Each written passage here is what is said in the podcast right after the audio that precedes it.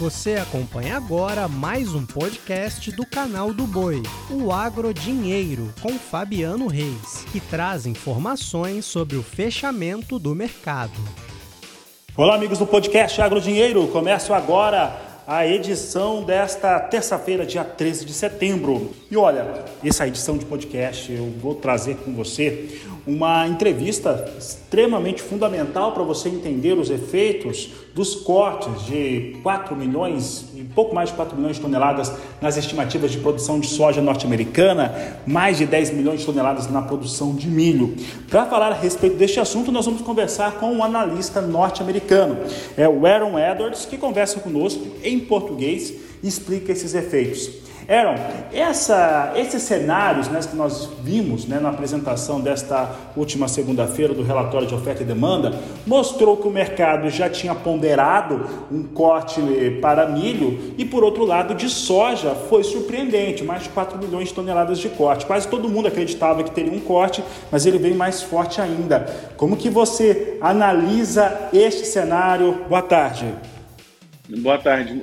Falou muito bem, quando você tem grandes movimentações no dia que sai um relatório é porque as expectativas do mercado estavam diferentes do, dos números que saíram. Então, realmente, soja teve um salto enorme. Não quer dizer que o cenário de milho não é altista, mas o milho já vinha subindo, então o salto era mais esperado.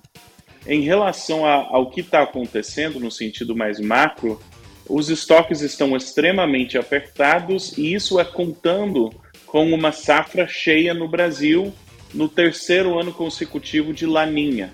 É possível? É. Mas a situação é crítica a ponto que, é, para citar exemplo, tem cliente que vai colher soja semana que vem e está conseguindo um prêmio de 50 pontos acima da é, para entregar no Rio acima do de Chicago. Então, para mim, a demanda segue firme e o USDA, o número dos estoques finais de soja estão abaixo de 100 milhões de toneladas a nível mundial para a safra 2022-2023. Isso é contando com uma safra cheia no Brasil e as reduções esperadas na demanda que o USDA projetou. E eu não estou convencido que essa redução na demanda, o preço está alto o suficiente para conter essa demanda. Não parece ser a situação para mim, porque o prêmio está forte, as exportações seguem firmes, farelo está forte. Eu acho que esse número da demanda do USDA é está contando com é, reduções que eu não tenho certeza se vão ocorrer. Em suma, o mundo precisa de soja, o mundo precisa de milho, o Brasil vai ter que ter uma safra cheia para começar a acalmar o mercado sobre os estoques. E o relatório de ontem só falou: olha, tem um problema real e, e com os estoques mundiais. Não era tanta novidade, tanto que o milho já vinha subindo, mas para a soja o, o choque foi num dia só. Falando de preço indo para frente, nós estamos entrando na safra norte-americana, então a esses patamares, 7 dólares por bushel, 15 dólares por, no milho, 15 na soja, eu imagino que nós vamos encontrar no, no lado de cima dessa faixa uma pressãozinha de venda na safra. Mas passando essa pressão, é, tem poucos anos que o produtor pode meio que ser dono da bola, quem tem grão, e tudo indica que esse vai ser um desses anos. Aaron, você falou a respeito ali de uma Teve umas, algumas reduções ali de estimativa de demanda que apareceram ali para os norte-americanos, né, consumo interno, tá? Eu gostaria que você comentasse mais especificamente sobre isso. E os números da China também, né? Eu estava olhando os, os, números de importação porque um pouco antes, né, um dia antes, no final de semana, nós tínhamos aqueles dados do escritório do departamento na China, ou como aqui no Brasil a gente fala, o adido agrícola, né, lá na China, apresentando uma redução nas importações chinesas de um milhão e meio de toneladas e veio um milhão de toneladas a menos de importação, de estimativa de importação chinesa para a soja. Nessas duas questões, demanda interna norte-americana e demanda principalmente de China, como que você avalia esses números apresentados? Bom, é, o número oficial você citou muito bem, então o que eu vou falar agora é opinião.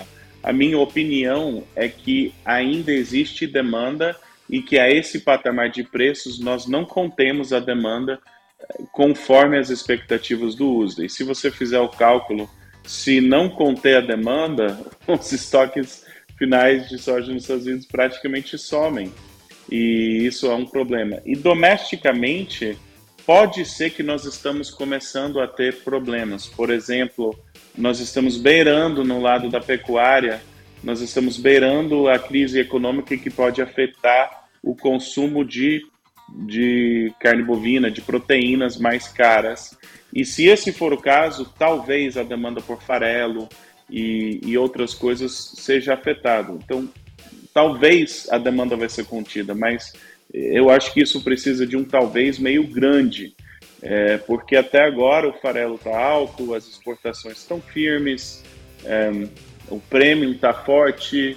Eu não tenho tanta certeza de que essa demanda está sendo destruída a esse patamar de preços. Me parece que o comprador de soja, uh, próximo dos 14 dólares em Chicago, está tá comprando tudo que ele pode. Essa é a impressão que eu tenho. Aaron, e agora eu estou pensando nos dois produtores, dos dois países que são uh, os maiores players do mercado de soja, o norte-americano e o brasileiro. O norte-americano já está lá no seu processo final com a sua soja no campo. E o brasileiro vai começar, né? Eu estava dizendo aqui, aqui no Brasil, só o estado do Paraná, áreas irrigadas, né, pequenas áreas que tiveram alguma semeadura, porque liberou nesse último dia 11. A questão é, como que você espera que o produtor norte-americano vá comercializar a sua soja, sua produção a partir de agora, e como que deve ficar essa comercialização do produtor brasileiro também, que todos eles viram esses dados, esses números e a reação, né? A reação em Chicago mostra, como você disse, que não se esperava aquilo que aconteceu da forma como aconteceu. Muito bem. Em relação ao produtor norte-americano, tem a pressão de venda da safra, é, área colhida que você não esperava, que você não está disposto a armazenar.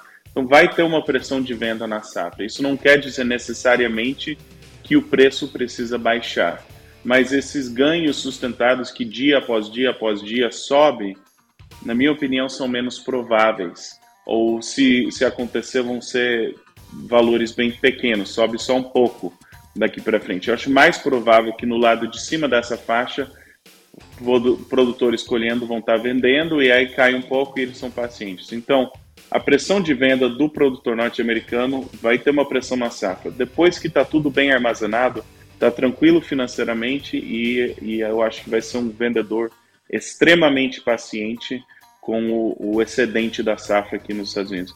Em relação ao Brasil, muito está está alinhado os insumos altos, a expectativa de produtividade e as incertezas sobre a produção. Então, imagino que vão ter vendas antecipadas, faz sentido ter vendas antes da safra para certas situações, mas eu não vejo o produtor brasileiro é, vendendo desesperadamente e eu acho que faz sentido. Você pensar muito bem na hora de vender é, faz bastante sentido, na minha opinião.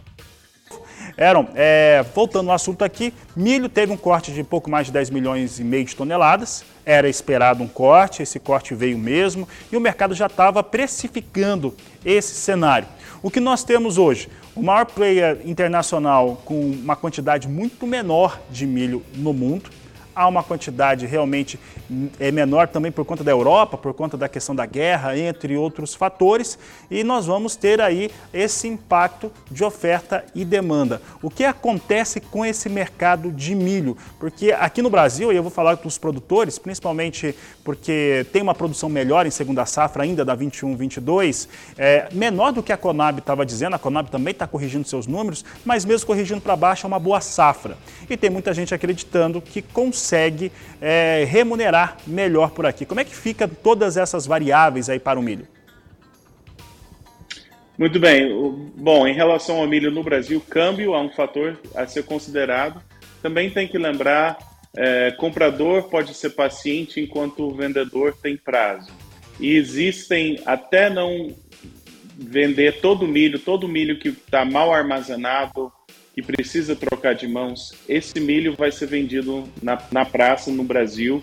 E até que isso não ocorra, é difícil o milho reagir bem. Mas, assim que ficar somente os estoques de milho bem armazenado, especialmente se tiver uma recuperação do câmbio, eu sou muito otimista em relação ao preço do milho esse ano. Não estou falando que precisa voltar aos patamares do ano passado, quando teve toda aquela quebra, mas eu, eu sou otimista em relação ao preço do milho, tanto para os Estados Unidos quanto para o Brasil, e eu sou otimista que vai ter demanda pelo milho brasileiro.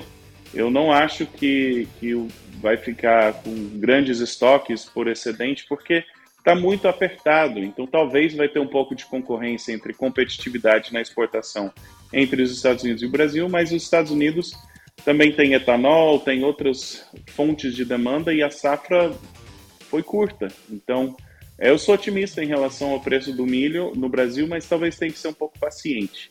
E se não dá para ser paciente, é por isso que o milho ainda não disparou, né? ainda não teve os ganhos que precisa. Obrigado, Aaron. Conversei com Aaron Edwards, ele que é analista de mercado nos Estados Unidos, falou direto da Flórida. E olha só, hoje nós tivemos realização lá na Bolsa de Chicago. Os negócios até abriram em alta, mas depois inverteram, uma situação super normal, depois de uma alta de 5% nesta segunda-feira. Com isso, novembro fechou a 14 dólares e 77 centes mais 2 o bushel, queda de 0,74%. Janeiro, 14 dólares e 82 centes mais 6 o bushel, queda de 0,64%. 84%. Março, 14 dólares 81 centes mais 4 bushel, queda de 0,57%. E ainda maio, 14 dólares 82 centes o bushel, queda de 0,40%. São os números para fechamento de soja em Chicago. E com esses dados eu encerro essa edição do podcast Agrodinheiro. Desejo a todos um ótimo final de tarde, uma boa noite, um grande abraço e até amanhã. Você acompanhou o podcast Agrodinheiro. Para mais informações, acesse o nosso portal sba1.com. Até a próxima!